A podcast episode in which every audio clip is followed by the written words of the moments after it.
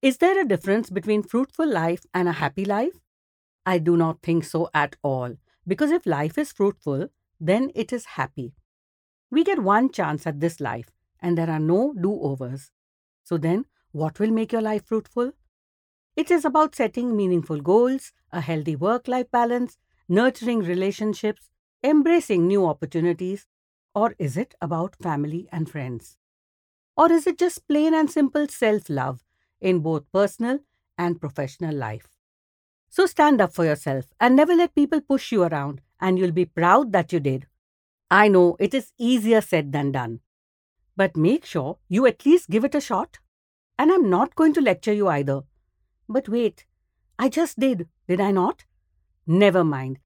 But I'm still going to say this one thing I'm very sure of, and that is wasting the best years of your life stuck doing something you do not love or enjoy because it is allowing you a great lifestyle is not a good thing at all. I always remind myself that quitting is not defeat, but a happy, wise decision made for the better. The worst feeling in life is regret, and so don't let that consume your peace. Take your time because you don't have to decide the rest of your life today, you know. There will always be people looking over your shoulder trying to get ahead of you. You won't be able to see where you're going if you're looking over your shoulder to see who or what is coming after you. Besides, there are tons of passionate people out there dreaming the same dream. So you have got to show up for yourself to be seen.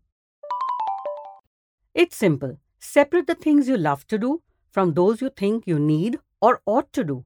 Only then will you find your life to be meaningful and fruitful.